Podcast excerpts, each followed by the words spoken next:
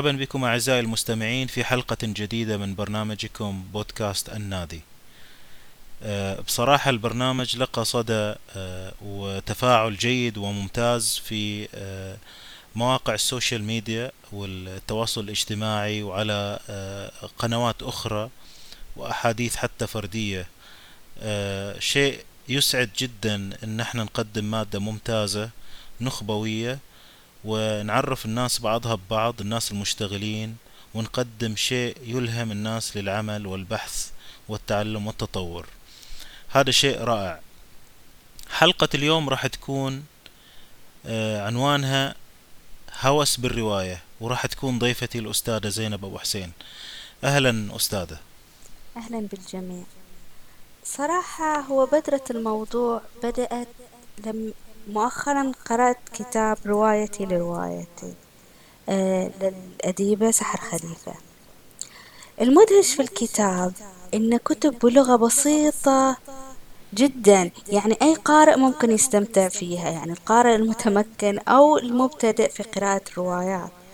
تتحدث عن تجربتها في كتابة الرواية وده شيء بالنسبة لي أنا جديد. مثلا تشرح من وين جابت الأبطال فكرة الرواية طريقة جريئة ما فيها خجل وده الشيء أفتقده في روائينا أعتقد أن فكرة الناقد وقوالب النقاد سوت حاجز بين الروائي وحتى قراءه فكان هذا الكتاب بالنسبة لي مدهش ومثير للاهتمام جدا يعني. أنصح المبتدئين بقراءة الرواية أن يقروه بس يحطوا في بالهم إن قراءة رواية مو بهالبساطة يعني. حتى لو سحر حاولت تبسط الموضوع بس في نفس الوقت مو بالصعوبة اللي إحنا نتخيلها يعني. يعني ميزة الكتاب إن سحر آه، عندها خبرة آه، طويلة مع كتابة الروايات وسخت إيدها. وهي مش واحدة يعني ناقدة ما عندها خبرة أصلا بالكتابة بس عندها تفلسف وقوالب ومش عارف إيش يعني الأشياء اللي اعتدنا عليها من الناقد الذي لا يعمل. أما هو الموضوع أن قوالب النقاد حتى حس يعني حطت الروائيين في صندوق في قفص. خلينا نصير واقعيين يعني. فلما تشوف كتاب كتب بدي الجرأة إنه حط النقاد على جنب وتكتب بكل حرية هذا يعتبر شيء قوي. قوي جدا يعني إن فيها هذه الجرأة. على العموم في كتب ثانية اللي هي عن الرواية مهمة جدا وأعتقد أنك مبتدئين في قراءة الروايات أنصح يعني بقراءتها رسائل إلى روائي شاب ماريو يوسف فن الرواية ميلان كونديرا. مع أنه شوية لغته أصعب ميلان كونديرا بس مع ذلك يفتح لنا باب إلى الرواية وسبب يعني أصلا اللي هي تكون ده الفن فن الرواية يعني. ويشرح كيف أن فن الرواية فن أوروبي بحت. والتطور كان مع تطور كل الفنون اللي صارت في أوروبا. يعني الكتاب مرة يعني مهم جدا أن الواحد يطلع عليه يعني إذا كان مهتم بالرواية. طيب الآن هذه ثلاثة كتب أه تتكلم عن الروايات. إحنا نعرف إن ميلان كونديرا مثلا روائي. أيوة. ونعرف إن ماريو فارغاس يوسا برضو روائي. فالجماعة هذول عندهم خبرة عندهم hands on experience الجماعة اشتغلوا بإيدهم وعارفين الموضوع من داخله من تجربة من من طول تجربة. يعني هذه ثلاثة أشياء أشوفها واضحة بين الثلاثة الكتب اللي تطرقت إلى آه، فكرة الروايات. الآن سؤالي مثلا أو فكرة نطرحها نتناقش فيها بعيدا عن تعريف الرواية. آه، هل الروايات العظيمة لازم تحقق شروط تعريف الرواية اللي الناس آه، ماسكة فيه وين ما نروح إلى أي موسوعة أو قاموس؟ من خلال هؤلاء يعني أو من خلال خبرتك. خلينا نقول إحنا إيش العناصر يعني اللي المفروض تكون؟ أساسا يختلفوا فيها الروائيين يعني تعريف الرواية عند يوسا غير عن اللي نشوفه في ويكيبيديا مثلا. أساسا فكرة ميلان عن الرواية مختلفة عن يوسا مثلا.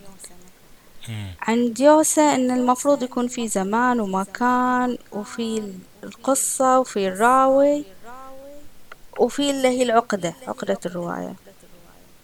تقريبا هذه العناصر الأساسية للرواية العقدة يعني هي الشعلة اللي فكرة الرواية اللي تغد تشعلها وتخليها تستمر يعني الحكي أو. الحدث الأحداث تستمر. غير عن ال... غير عن الحبكة الحبكة اللي هي سير الرواية. ميلان فكرتها أصلا أن الرواية ماتت أوه. أنت كيف تعرف الرواية الحين والرواية عند يعني عنده وهي الرواية عنده ماتت. وهو من. تعرف فرنسا الثقافة الفرنسية بشكل عام في فترة من الفترات يعني كيف أشرح حتى في الفن تأثر كثير بها اللي هي فكرة الحداثة القوالب إي الحداثة والقوالب. الجاهزة اللي صارت والثورة والتمرد وكذا حطت يعني كل الأشياء الإبداعية سواء كان أدب أو فن في صندوق اسمه حداثة وجابت قوالب لازم تكون عليها مقاسات. يعني لدرجة أن في روائيين كبار يعني قامات كبيرة تضطر تعتذر في بداية يعني عندنا مثال رواية هذه الحرب حرب ال- الكلب الثانية. إبراهيم. نصر الله نعم. في بداية الرواية يعتذر للنقاد حتى لو كان بطريقة سخرية أنت قاعد تعتذر للناقد ليش؟ أنا كقارئ إيش يهمني علاقتك أنت الروائي أو مو معقول إن الر- الراوي يعني الحين إحنا بندخل في مشكلة هل الراوي هو نفس الروائي الكاتب والمفروض ينفصل عنه؟ طبعا هذه أفكار يعني. هذه كلها جت جديدة مع هذا النقد اللي هي الفرنسي إحنا هو خلط لي الراوي بالكاتب وبعدين اعتذر. الحين اللي يعتذر منه هل هو. روائي هل هو راوي. يعني خلط لي الموضوع في بداية الرواية. شوية حسيت شوية هذه ضوضاء وإزعاج على الرواية. نعم. هذا يعني يعني- معناها عقدوا الروائيين في حياتهم يعني. يعني هم عقدوا الروايين بس ما أدري ليش الروايين أصلا اهتموا بالموضوع. يعني نعم. في النهاية هذول فقط نقاد ومنظرين أنت الروائي أنت اللي بتكتب. ما يحتاج تعتذر لأي ناقد يعني أنت تكتب الرواية حتى لو انتقد الرواية. هذا رأي. مشكلتنا ويمكن نحط قداسة على كلام. يعني في النهاية اللي ألفوا هذا فكرة الحداثة وكذا أشخاص زينا مهم. نمو يعني في النهاية نموذج هم حبوا يشرحوا فيه الرواية ويقولبوها ويسووها بس في النهاية يعني هذا رأي رأي شخصي. حلو. يعني النقاد آه، الفرنسيين يعني ب آه، يعني آه، فكرة أو توجه النقد والثورة والحداثة كل هذه الأشياء هم اعتقدوا أنهم ينتقلوا إلى نوع من الحرية. الغريب أن ميلان كونديرا يقول أن الرواية ماتت. وهو كاتب رواية. وهذا قال الكلام اللي هي على الثمانينات يمكن. آه قال إن الرواية الأوروبية ماتت. مم. ولا قاعد يجي الروايات اللي بعدها عبارة عن إعادات ويتكلم عن فكرة الكليشات اللي قاعد يشوفها تتكرر في الروايات تتكرر. بينما يوسا شوية فكرته مختلفة. هو تكلم عن الأصالة وعنده فكرة إن الروائي ما راح تكون روايته قوية إذا ما كان فيها جزء شيء من سيرته. ويقول إن معظم الروايات ويقول أنا أتجرأ أقول إن كل الروايات تقريبا فيها ولو بذرة من شيء تجربة عاشها الأديب ولا ما يقدر يعبر عنها إذا كان ما شي يلمسه أساسا.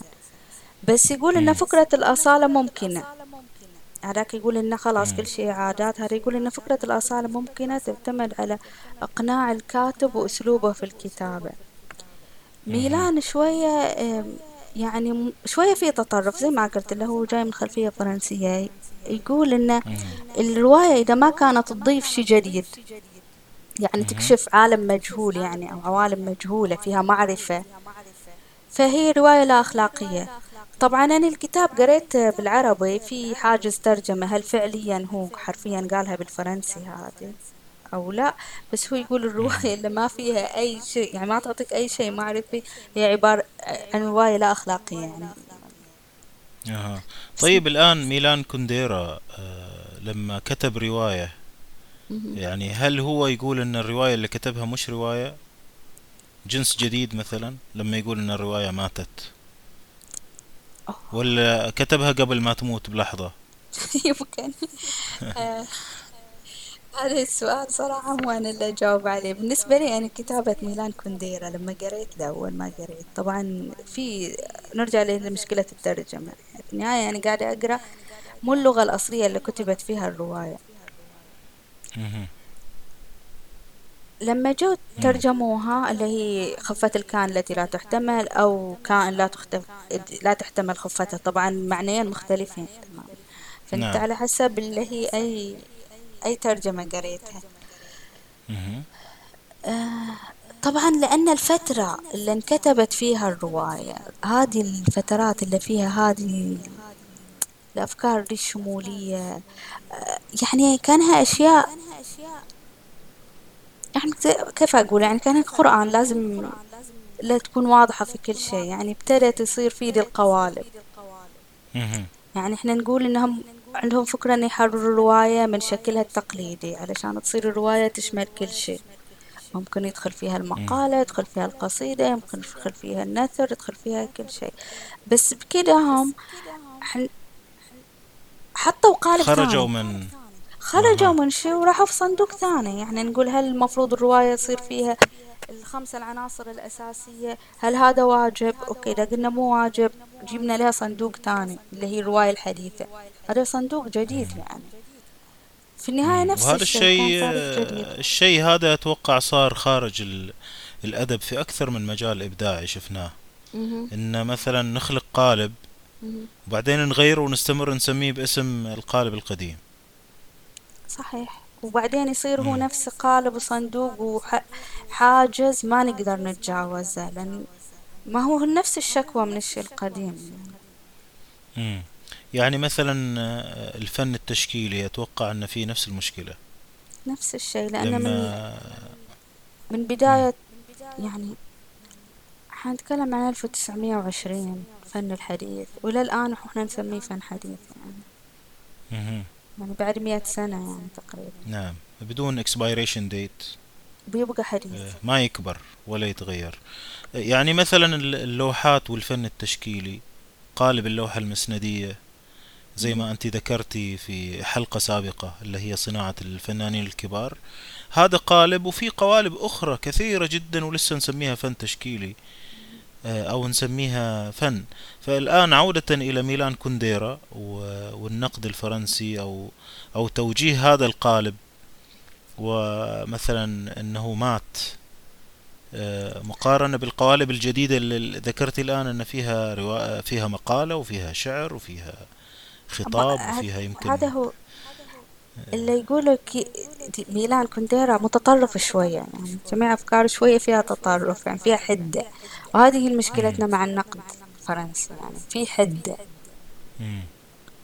نعم آه، على العموم هي الرواية اليوم وصلت إلى مراحل غريبة يعني ممكن مثلا آه، نشوف روايات مكتوبة مثل الألعاب الإلكترونية أو الفيديو جيمز. اللي أحيانا حتى الشخص القارئ يتدخل ويكتب آه، يغير مسارها ويغير الأحداث ويضيف ويغير هذا موضوع يمكن إلى أشياء وصلتها الرواية أو قوالب أخرى وليدة رواية مهم. آه، غير لكن عودة إلى آه، ماريو يوسا لما أيوة تكلم عن فكرة آه، اللي قال لازم يكون الكاتب عنده أصل تجربة. هو يعني هذه دو... أيوة هو في فكرتين في ذا الموضوع. هو يتكلم عن إنه ما في شيء إن كاتب يولد موهوب. مم. عند إن الكتابة خيار يختاره الإنسان. وهذا يعني شيء ماريو حتى ماريو فارغاس يوسا. عنده فكرة الموهبة هذه قضية الموهبة. الموهبة. والمهارة نرجع لها. أيوة. لأن دائما. نتكلم عنها ونتناقش فيها. هو. يقول إنه مستحيل يكون الكاتب ينولد كاتب موهوب خيار الكتابة خيار. بعدين لما أنت تختاره يصير كأنه على قولته دين يعني أنت مم. تتعصب له وتشتغل عليه ويقول قد ما أنت تشتغل قد ما تقدر تنتج. وصعب إنه يعني من المراهقة تصير أديب يعني لازم يكون عندك خبرات لازم تتدرب تتدرب.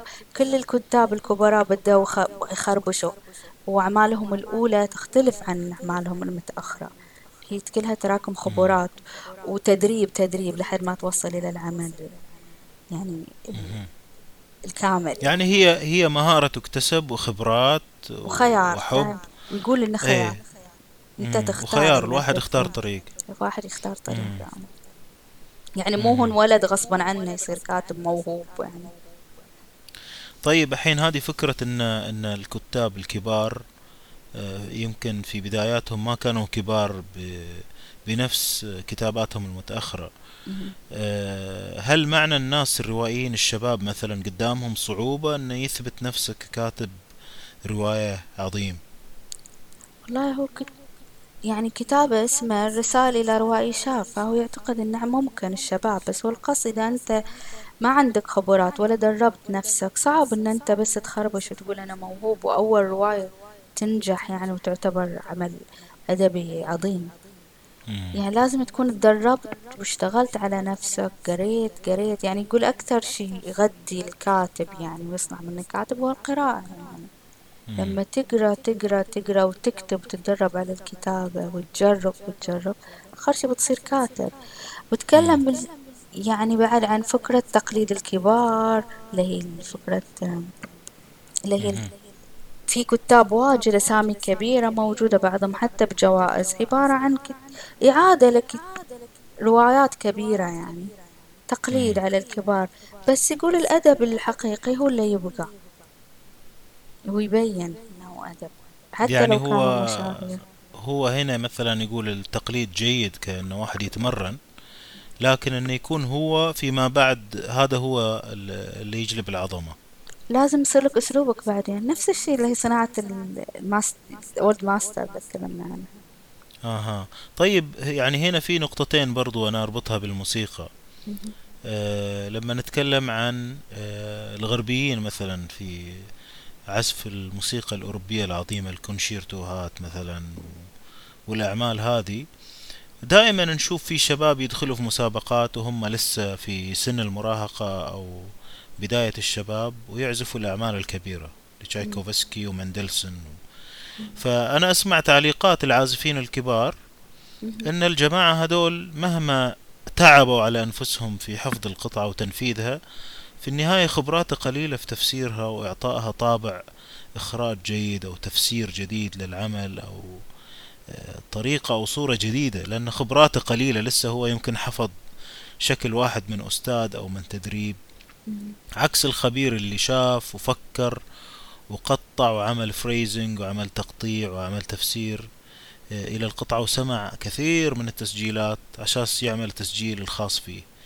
يمكن هذا الشيء يشبه آه، نفس كلام آه، ماريو فارغاس يوسا. اي تقريبا. نفس الشيء. آه، ونفس والموضوع... فكرة اللي هي صنع الفنان الكبار والماستر نعم. إيش كلامه عن الأسلوب؟ الأسلوب الخاص؟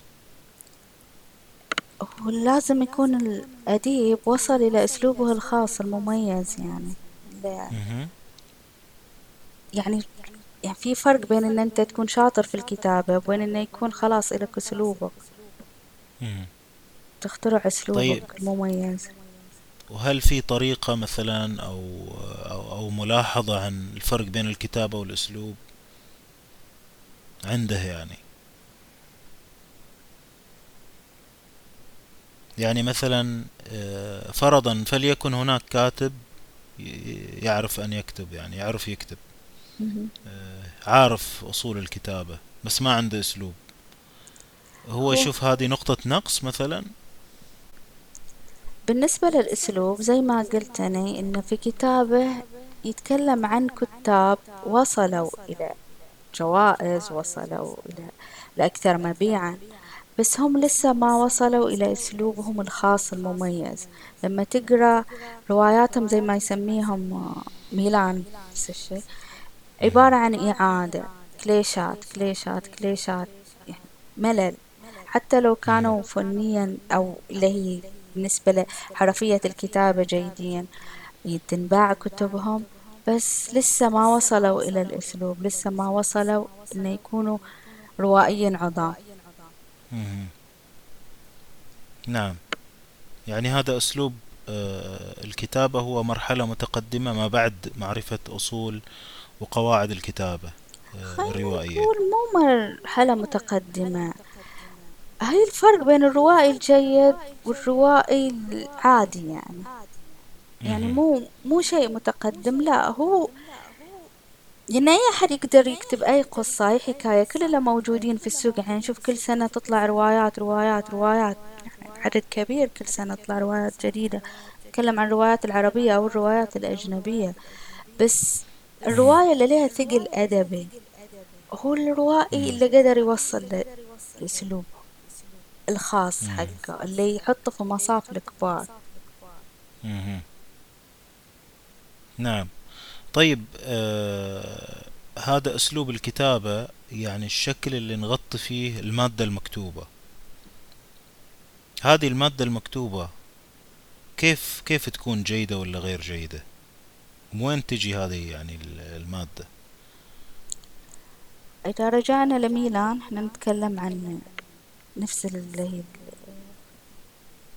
راي ميلان كونديرا وراي اللي هي ماريو.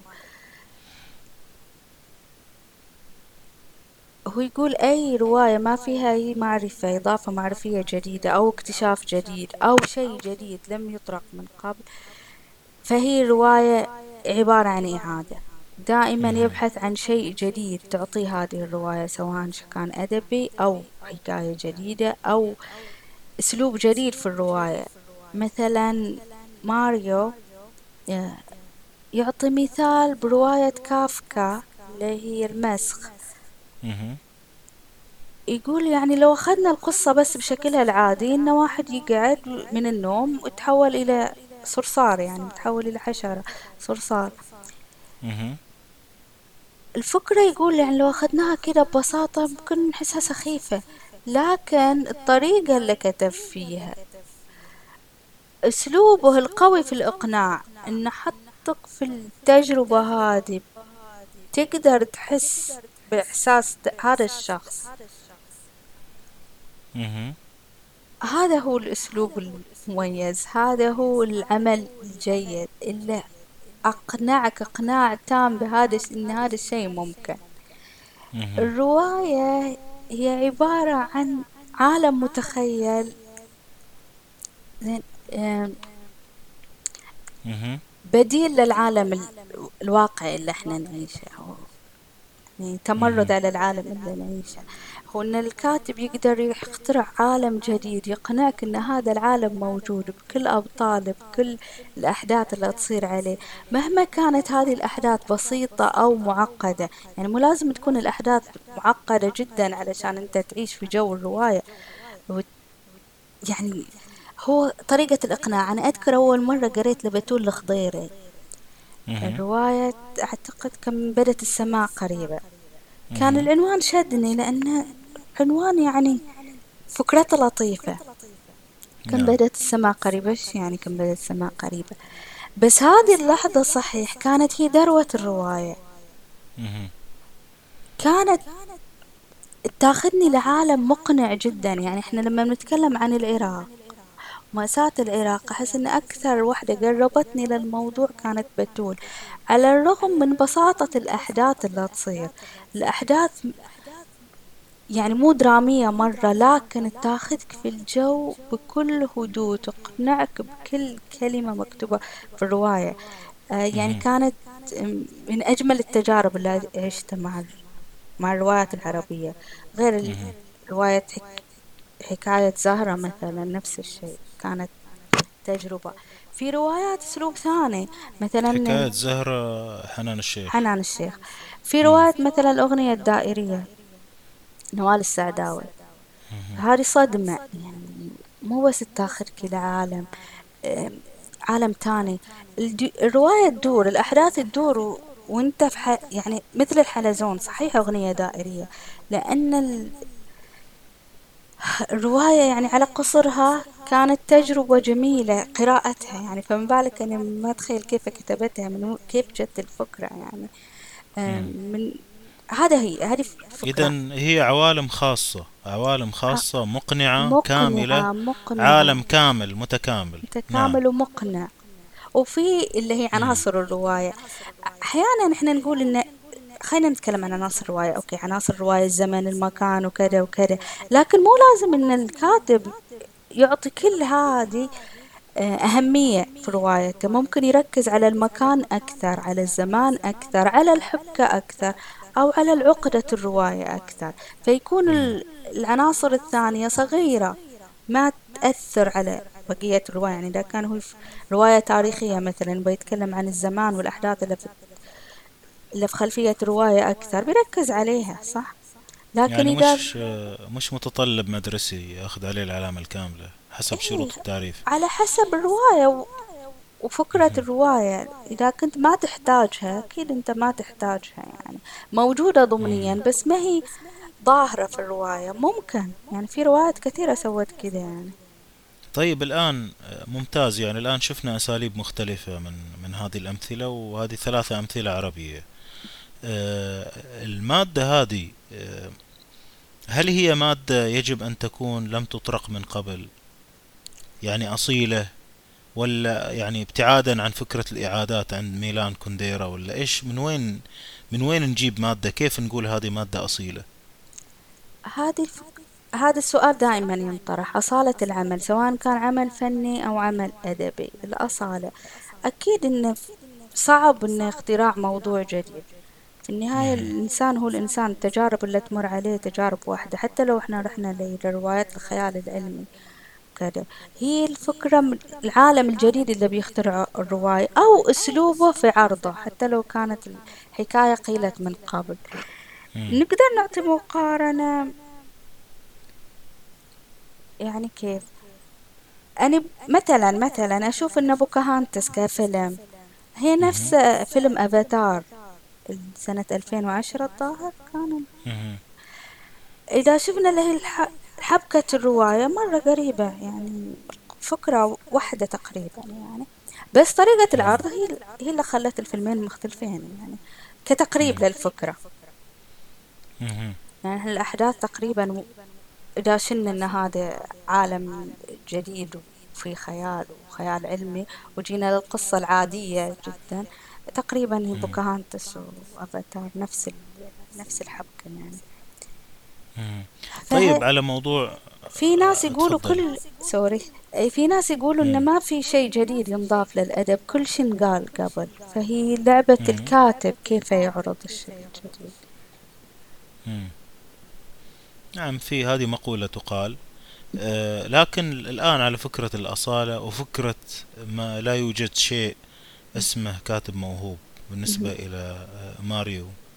آه، فكرة ماريو وفكرة إن هذا الشخص اللي نقول عليه كاتب لازم يكون عنده خبرات يقدر يقدم فيها عمل روائي قبل ما يستعجل ويقدم حاجة قليلة الخبرة. هل الخبرة هذه شخصية؟ ولا مش لازم تكون شخصية؟ يعني شيء عاشه. إحنا إذا بناخذ كلام اللي هي يوسا إن مو لازم تكون هي تجربة هو عاشها بس شيء لمسه.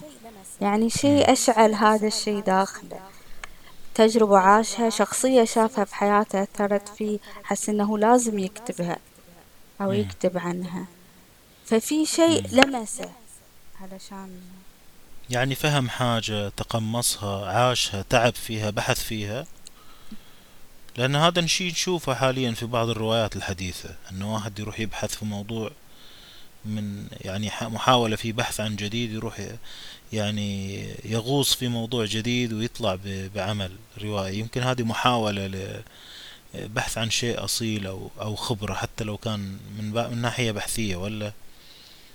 ممكن الروايات الحديثة لأن اختلفت المواضيع واختلفت هدف الرواية.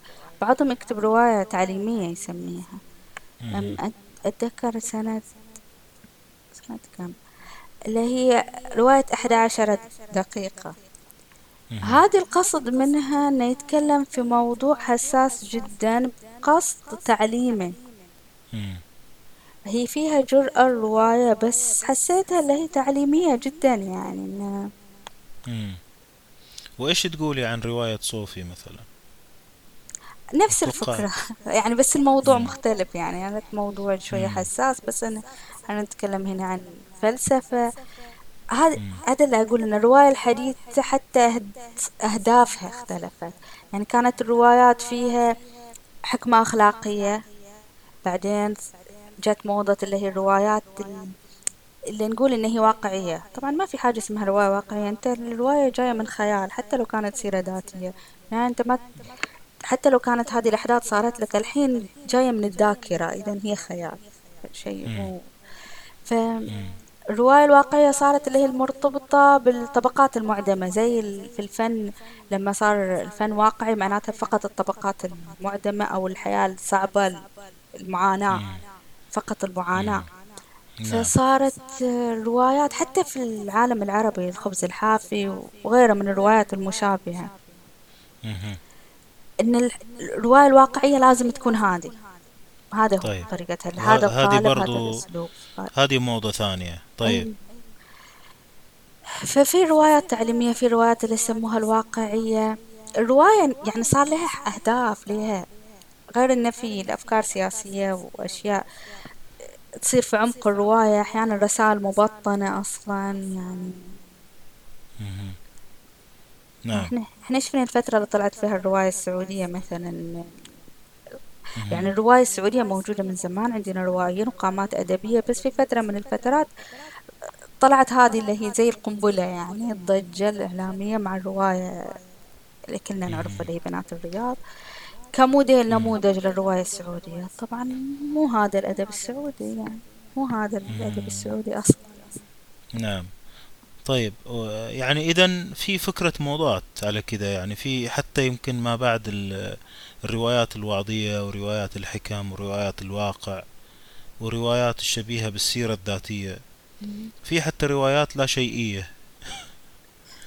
يعني روايات فوضى عبارة عن نصوص آه، عشوائية أو أو هو في في شيء إنه إذا كان أحد نجح في رواية في ناس تجي تقلده. وفي ناس تقلد على روائيين كبار أجانب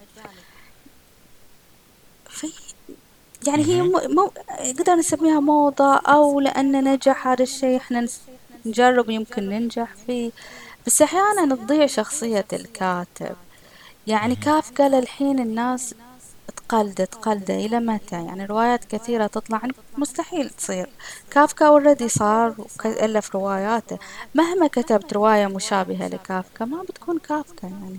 لازم يطلع. اسمك أنت وشخصك أنت. يعني مؤسف جدا أحيانا انك تمسك رواية كبيرة لا اسم كبير تحاول تشوف شخصيته الأدبية اللي أنت متعود عليها. تشوف إنه هو متقمص شخصية تانية ما تشبهه من من أي نوع. طيب هذه فكرة الموضات الثلاثة اللي تكلمنا عنهم. هل أحد تكلم عنها؟ ظاهرة موضات الروايات. هو مي موضات بس يسميها كليشات جاهزة والماريو يسميها اللي هي تقليد الكبار يعني تقدير مين اللي يسميها كليشات ميلان. أها. يقول. كليشات جاهزة ما في شيء جديد عبارة عن إعادات إعادات إعادات. ما في شيء جديد. زي ما قلت هو متطرف شوية في آراءه مم. نعم. طيب آه يعني الروايات مستمرة. وميلان كونديرا يقول مالت وماتت في مم. روايات كبيرة. يعني إحنا نتكلم عن رواية خزي مثلا. مهم. أو نتكلم عن العمل. دائما نتكلم عن خزي. أنا خزي مثلا من الروايات اللي قريتها أكثر من مرة لأن الموضوع يعني هي تعتبر حديثة ألف فازت بالبوكر هي 1999 ممكن. أم. الرواية طبعا مش البوكر العربي يمكن أكيد. نتوقف عنده بعد شوية. إيه،. أم، نرجع إلى البوكر العربي بعد هذا. الرواية هذه تتكلم عن خزي. فكرة خزي. كلمة خزي ما طلعت في الرواية. هذا هذا هو ال- اللي أدهشني في الموضوع. إحنا نتكلم عن عار أو خزي من نواحي كثيرة سواء علاقة هذا البروفيسور بال- بالطالبة اللي استغلها. بعدين لما راح عاش مع بنته الأحداث اللي صارت على بنته والخزي اللي صار لبنته لما اعتدوا عليها. هذه العصابة. فكرة إن بنته أصلا مثلية وهذا خزي. آه طريقة تعاملهم مع الكلاب كيف خزي؟ علاقة السود بالبيض في جنوب أفريقيا والخزي اللي فيه اللي صار للكلب في آخر الرواية كله عبارة عن عار ورا عار ورا عار. والرواية ما فيها كلمة خزي. ما أذكر إني أنا قريته إنه هو يحس بالخزي أصلا. بس هي الرواية عنوانها كذا. يعني هذا هو اختراع العالم اللي ياخذك فيه الروائي ويقنعك فيه وما تقدر تترك الرواية. يعني زي ما قال كندير حتى لو كان شوية متعصب الرواية اللي ما تعطيك شيء جديد. معرفي هو يسميه. الرواية الأخلاقية لأن أنت بتقرأ ما بتحصل يعني ما فيها شيء ما بتضيف لك أي شيء لا أدبيا مو لازم معرفة اللي هي بمعنى هذه الروايات التعليمية لا شيء تجربة إنسانية. يعني معايشة تجربة يغذيك يغذيك أدبيا فنيا يعني. خبرات في الحياة أو مشاعر يمكن من الصعب الوصول إليها إلا بعمل مثل عمل روائي. هذا على هذا الموضوع كانت لي تجربة مع مراهقة كانت تقرأ كتب بس أمريكية يعني لأنها تقرأ بالإنجليزي يعني.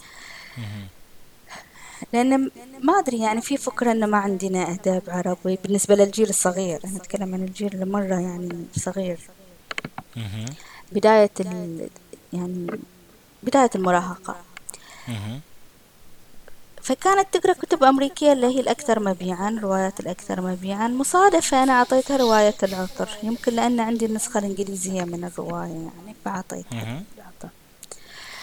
بعد ما قرأتها جت قالت لي هذه الرواية عجيبة شيء مختلف. يعني أنا كنت أحس بالخوف وأحس بالدهشة وأحس بال... بالفرح أحس بالحزن. مشاعر مشاعر. و يعني عقلية قاتل يعني. بطريقة مختلفة مو زي الأفلام اللي تشاهدها هي اللي بتعتمد على الإثارة بس. هذه أكثر إنسانية. يعني لامست شيء إنسان داخلها أكبر. فكانت تقول تجربة جديدة يعني الإحساس بعد ما خلصت الرواية ظلت الأحاسيس فيها. تختلف عن قصة بس إن أحد مثلا يعني مريض بسرطان ومعاناته كذا أوكي. ومين انتصر في الأخير؟ أو ومين إيه اللي حصل حصل البطلة وفاز بال يعني أيوة. هذه الأشياء المعادة يعني في الروايات الأكثر مبيعا. فكانت بالنسبة لها مختلفة. النهايات مو لازم تكون سعيدة ولا لازم تكون بطريقة حزينة متوقعة أو القوالب يعني. القوالب التافهة المكررة اللي نشوفها في الأفلام والكتب إيه. والموسيقى وال... نعم. أها. طيب انت ذكرتي آه، خزي والعمى. إيش موضوع رواية العمى؟ أعتقد ليش إن معظم الناس يعرفوها رواية العمى. خص... أتوقع أن طلع لها فيلم. أنا ما شاهدت الفيلم أنا قريت رواية أحيانا صعب إني أشاهد الفيلم بعد ما أقرأ الرواية. يعني أخاف تروح التجربة.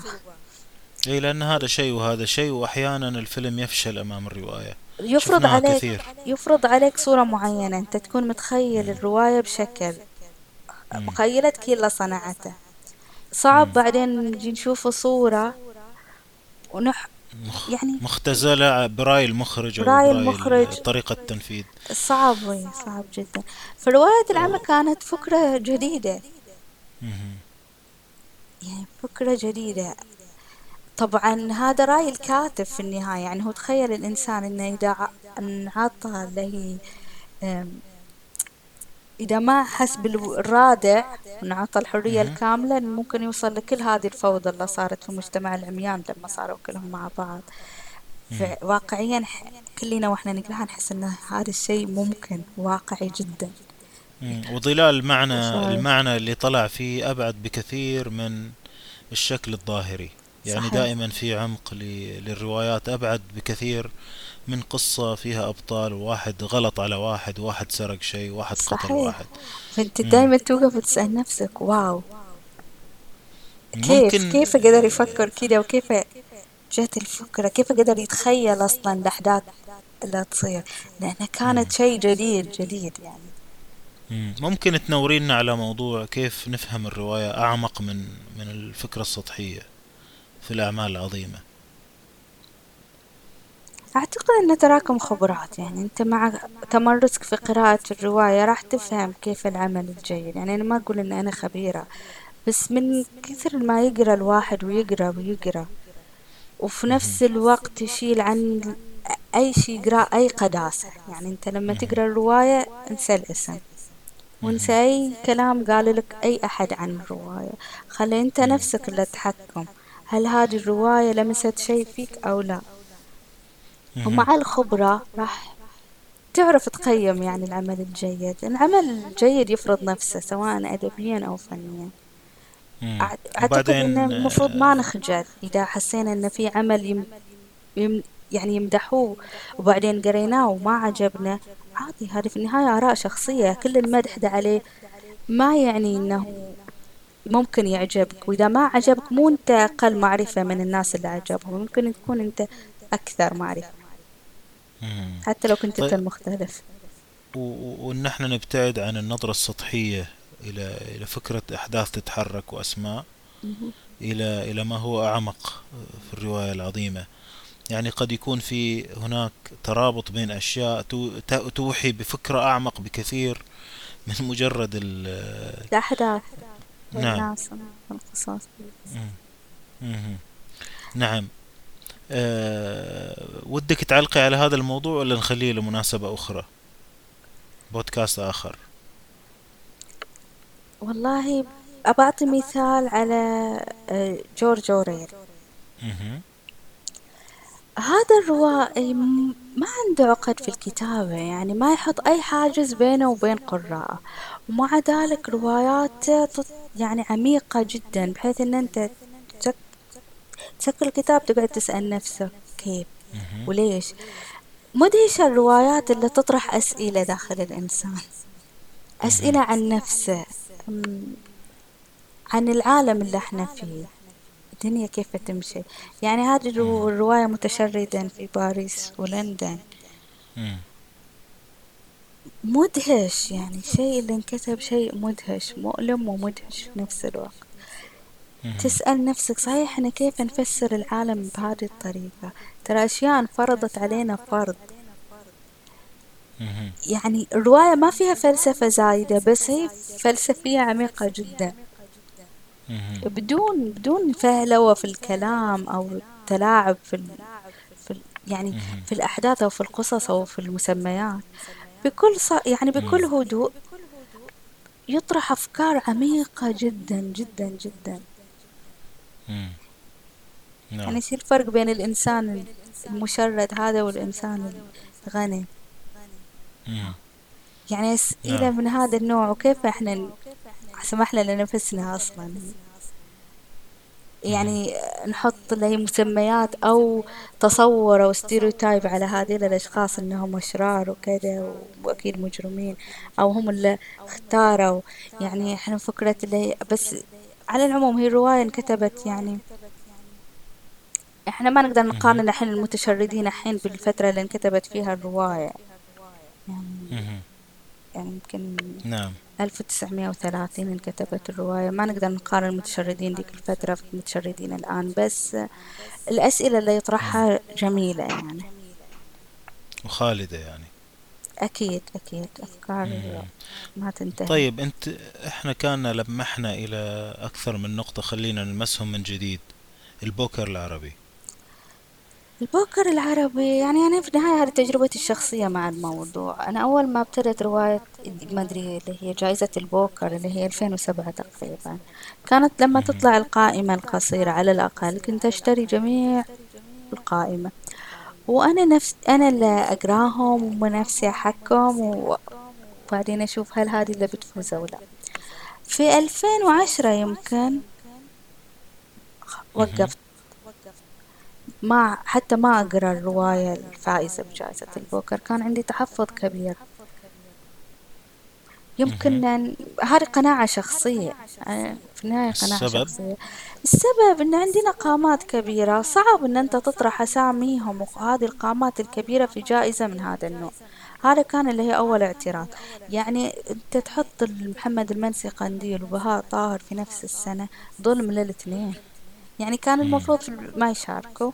هذه قبل يعني قبل 2010 okay فاز. بهاء طاهر بس. okay الاثنين قامة عملاقة يعني المفروض ما ما يشاركوا في هذه الرواية ليش؟ لأن فيها ناس توهم يكتبوا يعني ممكن روايته الأولى أو الثانية مع روائي كذا بهذه القوة يعني بهذه القامة العملاقة شوية ما مو لصالح الاثنين لا للأديب. الجديد الشاب ولا للأديب القدير ليش؟ لأن. الأديب الشاب بيصير عليه اللي هي أكبر يعني جهد أكبر من مقدرته. يعني ظلم حتى للشباب. حتى للشباب. انت ما يعني خلاص مجالك تكون في ال... حتى لو كنت في الطريق إن أنت تكون قادة دي قامة أدبية عملاقة بتوصل لهذا المستوى يعني في المستقبل. أو خلينا نقول حتى لو روايات قوية بس مو من العدل إن نحط الاثنين. للاثنين. صحيح. لأن الشاب آه، حتى لو فوزناه حتى لو فوزناه إحنا أخطأنا في زيادة تقدير الشاب لدرجة إنه ما راح يشتغل على نفسه. وصل. ممكن ممكن يقتله أو العكس. أو العكس إن إحنا نهضم حق ال- آه، الشخص اللي عنده روايات آه، ضخمة وخبرات وتجارب كثيرة.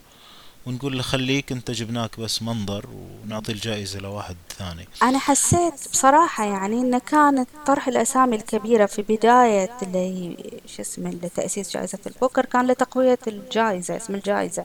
يعني لما. الجائزة يصير فيها هذه القامات الكبيرة تعطيها ثقل نعم. بعدها صارت الروايات المشاركة غريب يعني وال... وحتى يعني القائمة القصيرة كنت أعترض أعترض يعني ليش بعدين لما تفوز الرواية ممكن أساسا أن يكون الروائي قامة أدبية عملاقة زي عبدو خال بس رواية ترمي بشرر مية أحسن روايات عبدو خال فكان هذه القامات الكبيرة الأدباء الكبار ما تنحط في البوكر لأنه عنده. روايات ألفها في سنة مختلفة أقوى من هذه الرواية يستحق التكريم عليها أكثر. في ممكن ناس قراء يعني جدد وبسيطين ما قروا لعبدو خال يقروا رواية ترمي بشرر. يمكن ما تعجبهم يمكن يقيموه على هذه الرواية يمكن ي- إيه. يصير مقاسة بس هذه بالنسبة لقارئ جديد يعني. بينما نعم هو هي أكبر من هذا الشيء هو. صح هي مشكلة جائزة البوكر. هي في النهاية ال- ال- الناس أحرار في في الجائزة. أه وحتى فكرة الثيمات اللي تطلع والناس اللي كلها تكتب نفس الثيمة في الجائزة بطلب. أه ما علينا من هذا الموضوع لكن دائما عندنا مشكلة أه الكتب الأكثر مبيعا قائمة البوكر أه شو اسمه مجلة التايم إيش قاعدة تروج؟ أوبرا تروج لإيش؟ فلان يروج لإيش؟ آه، يعني هذا شغل سوق وشغل آه، ترويج وتجارة. هذا. عنف. يفرض. عليك فرض. يعني إذا أنت مثقف ومهتم بالرواية أكيد تعرف هذيل اللي لازم تمشي الطريق المرسوم. وتقرأ ويعجبوك يعني. هذا عنف صحيح. وهذا هذا يخلي الناس آه، تضعف ولا تستقل ب- برأيها ولا تعرف تكون تمشي لنفسها الذوق في جهة معينة. عمره ما كان. الأدب بهذه الطريقة. أساسا فكرة الجوائز هي مزعجة بشكل عام لأن خلاص يعني تستثني ناس تانيين يعني في شيء أقل مستوى. وهذا. اللي نرفزي لما منافسة صار منافسة بس أنت قاعد. تستثني أشياء ويمكن في النهاية هذه آراء ناس يعني هم اتفقوا إن هذه تفوز يعني أو هذا يفوز سواء أعمال فنية أو أدبية أو جائزة البوكر أو غير جائزة البوكر يعني بشكل. عام آه، هذا اللي قاعد يصير حاليا آه، استقلال الشخص في تكوين ذوقه الشخصي أصبح أمر صعب وحتى لازم يربي الاديب نفسه على هذا الشيء وحتى الأديب بعد يكون داخل. صندوق لأنه لازم يرضي هذا الشيء يعني ولما يكتب روايته هذه السنة ويحط. في في باله إنه بيشارك في مسابقة البوكر أو يمكن يختار أو كده فلازم يكتب بهذا الأسلوب لأن في هذه الفترة هذا الشيء المطلوب يسلم الواجب زي ما هو مطلوب. يسلم الواجب. أي. يمكن يجيب العلامة الكاملة. يمكن يجيب الحمل كاملة هذا يعني مو بس للقارئ حتى للأديب يعني في يعني حتى الأدباء وال- والناس اللي عندهم خبرة أكثر من من يمكن القارئ آه، يمكن يضعف آه، ويفقد الثقة بالنفس أو يركب الموجة ويستهين بالمبادئ أو الأفكار اللي كان وده يعملها والأحلام اللي وده يعملها. آه، طيب آه، هذا الكلام كثير في هذا الموضوع أنت عندك كثير. آه، خلينا نشوف إيش تنصحي الناس اللي تحب الروايات؟ يعني كذا كذا فكرة ممكن تنور لهم الطريق في اختيار أو أو تربية الذوق أو في النهاية هو تراكم خبرات. يعني أنت قد ما تقرأ قد ما تقدر أنت بنفسك تصنف وترشح. وتختار. الشيء الثاني الأكثر مبيعا هذه لا قبل لا تقراها أنت اسأل نفسك هل هي تستحق صحيح؟ أو بس لأن عليها مسمى الأكثر مبيعا. مو بس في الروايات في أي نوع من الكتب. يعني إحنا نشوف الحين كتب تطوير الذات في المكاتب أكثر شيء ينباع حاليا وكلها أكثر. مبيعا. كلها أكثر مم. مبيعا بس كلها ت- نفس الكلام تعيد نفس الكلام ما فيها أي شيء جديد هو يعني الموضوع خطير إن الواحد يمشي على ليبل. الناس تقول لك هذا جيد آه، خلاص جيب المفاتيح آه، حق دماغك وإحنا نعطيك الجيد. هذه مشكلة خطيرة آه، في جميع الأشياء ال- الذوقية والإبداعية وحتى أبعد من كده صراحة يعني أنا دائما أذكر مقولة مارك توين. اللي يقول أن السمك اللي يمشي مع التيار هو السمك الميت. صحيح. أو إذا رأيت الناس كلهم متوجهون اتجاه واحد فقد آن الأوان للتغيير. تمام؟ ال- الموضوع خطير جدا. أصلا يعني الموضوع تجاري. الأكثر مبيعا يعني إيش؟ توها مطبوعة متى انباعت أكثر. آه، إلى آخره. وكتب ال positive thinking والأشياء هذه إن كل الناس مبدعين وكل الناس مختلفين وهم نسخة واحدة وكلهم على خفيف. هذا موضوع يستحق حلقة حلقة أخرى اللي هي في فكرة الفردية بودكاست آخر. أيوة. هذه هذه آه، يبغى لها حلقة ندردش فيها آه، في وقت آخر.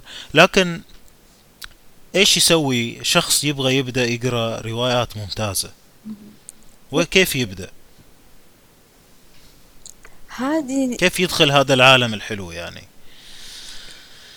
زي ما قلت هو عبارة عن تراكم خبرات. أعتقد أن نبدأ بكتاب مثلا هذا رسالة رسالة إلى روائي شاب. أحس. بداية يعني قراءة رواية لأن الكتاب ميلان كونديرا معقد شوية الموضوع. مو لأن الكتاب معقد لأن الترجمة بعد في حاجز الترجمة. نفس هذه الشيء. قضية قضية قضية أعظم. تلامس الروايات والكتب وال... هذه مشكلة كبيرة مشكلة ومين كبيرة ال... جدا مين ال- المترجم الجيد اللي نقدر نعتمد عليه اللي أحيانا يخيب في أعمال أخرى؟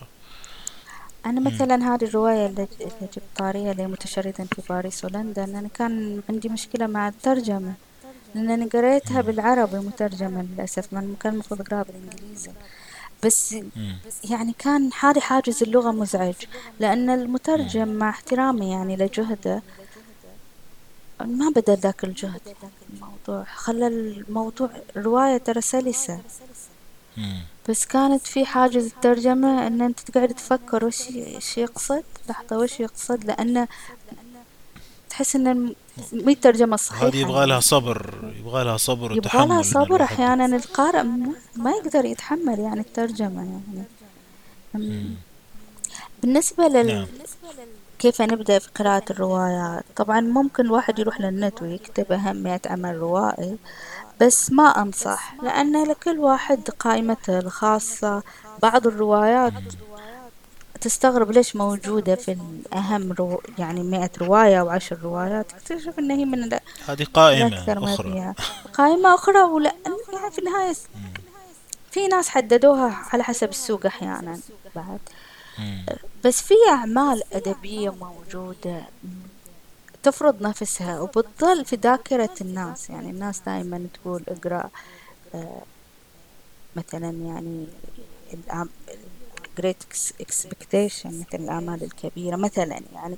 أو بيقولوا لك اقرأ اللي هي روايات الحين ميلان كونديرا أو يوسا أو يعني الروايات هذه أو أو اللاتيني أو الحين العمل رسول العمل حمزاتوف إلى آخره.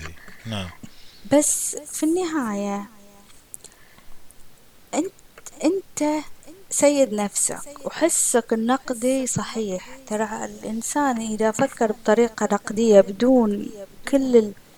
هذه الدعايات بدون ال- الأفكار المسبقة إملاءات. والإملاءات هو يقدر يحكم نفسه. لما تشوف نفسك ال- العمل ما استساغته لا تحس المشكلة فيك. احتمال المشكلة في العمل نفسه يعني. لأنه انكتب للقارئ. إذا صار حاجز بينه وبين القارئ راحت هدف اللي هي الكتابة يعني. ليش يكتبوا للنقاد فقط أو للقراء ال- اللي يفهموا التلميحات حقهم يعني؟ فهذه مشكلة يعني. أو للجائزة. أو للجائزة فقط يعني, يعني هذا كان تحفظي اللي هي على السنة الرواية اللي فازت السنة هذه. طبعا إبراهيم نصر الله أنا قريت الملهى الفلسطينية كاملة. شرفة الهذيان كانت تجربتي مع هذه اللي هي التجربة الش- الشعرية النثرية الروائية حقه. بس يعني حبيته في الملهى الفلسطينية أكثر. يعني بجميع اللي هي أجزائها يعني. نعم. رواية حرب الكلب الثانية هذه ما شفت إبراهيم. يعني كان صعب نلاقي يعني بين ال... بين الصفحات. وين إبراهيم نصر الله؟ غير الاعتذار الأولي للنقاد هذا عطاني حاجز كبير إني أتقبل الرواية. يمكن هذا أول شيء يعني حسيت بالنفور شوية. ليش تعتذر للنقاد؟ إحنا والقراء إحنا يعني. إحنا القراء أهم من النقاد يعني. إحنا اللي بنشتري الكتاب وإحنا اللي بنقرأ.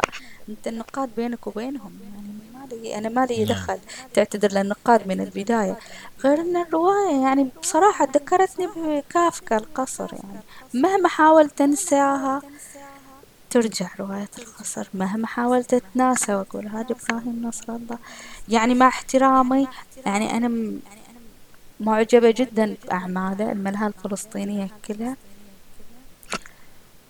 يعني كنت كل مهم. أسبوع أقرأ واحدة وأروح أستعير اللي بعدها يعني كانت كل واحدة تجربة جديدة. يعني مختلف. نعم. يعني يعني هو من حقه إنه يغير ويجدد بس أنا من حقي بعد قارئ إني أكون موجود في الصورة. يعني إذا أنت عزلت القارئ عن الموضوع ليش كتبت الرواية أصلا؟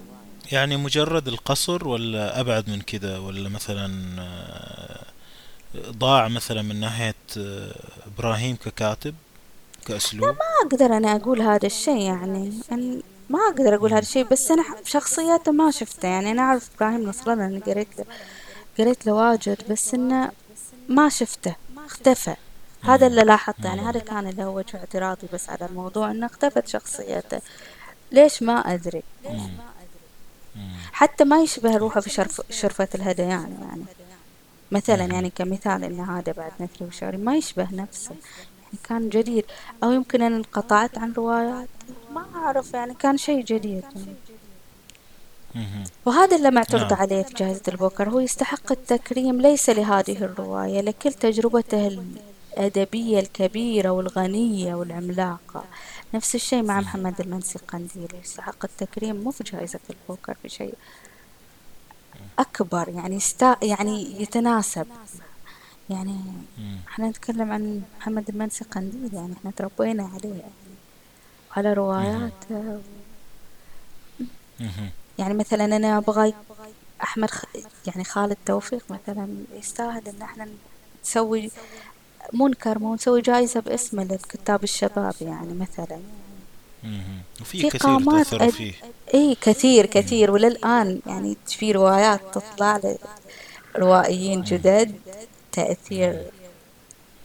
يعني أحمد خالد توفيق كبير جدا روائيين يعني الحين يعني قامات قاعدة تكبر بس ما نقدر نشيل تأثير مهما كان واضح جدا. يعني خصوصا اللي كبروا مع رواياته. واضح واضح نعم. جدا التأثر. نعم. ممتاز. إحنا استمتعنا بحلقة رائعة مع الأستاذة زينب. عنوناها باسم هوس بالرواية. نشكرك أستاذة على هذا الوقت وأكيد لنا لقاءات أخرى في موضوع الأدب أو الفن التشكيلي أو ربما في حلقات علمية قادمة أو بعض النقاشات الحلوة اللي نعد فيها مستمعين في بودكاست النادي. شكرا لك أستاذة. والآن سؤال قبل أن نختم الحلقة ونلي ذلك بمقطوعة موسيقية مختارة. السؤال اللي طرحته في تويتر أعيده من جديد وهو سؤال جدير بالتأمل. هل الإنترنت مزبلة فيها بعض الكنوز؟ أم الإنترنت هي كنز فيها بعض المزابل؟